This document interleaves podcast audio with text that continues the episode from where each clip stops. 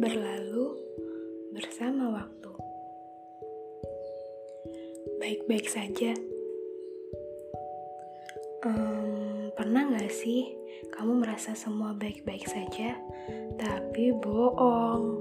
Atau kamu merasa baik-baik saja di depan semua orang, tapi nyatanya punggung kamu terluka, bahkan menembus hati, tapi tetap aku baik-baik saja kok. Kamu kenapa? Sini, cerita sama aku.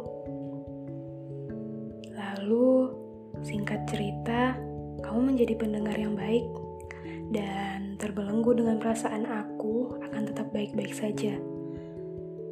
Aku mau ucapin, kamu hebat, sangat hebat, benar-benar hebat. Kamu mau aku kasih tahu satu tips nggak? Satu rahasia yang selama ini aku jaga. Please, jangan kayak gitu.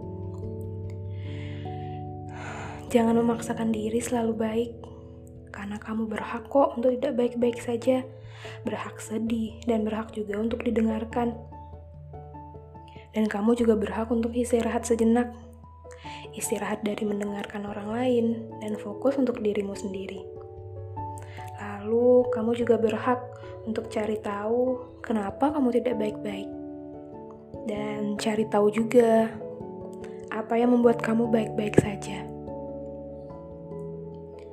Tapi aku masih punya satu cer tapi aku masih punya satu rahasia lagi. Kamu dengerin ya. Terkadang aku sendiri pun sering lupa teori itu.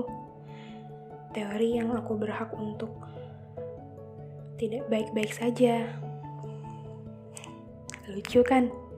Karena yang penting itu kamu. Kamu selalu baik-baik saja.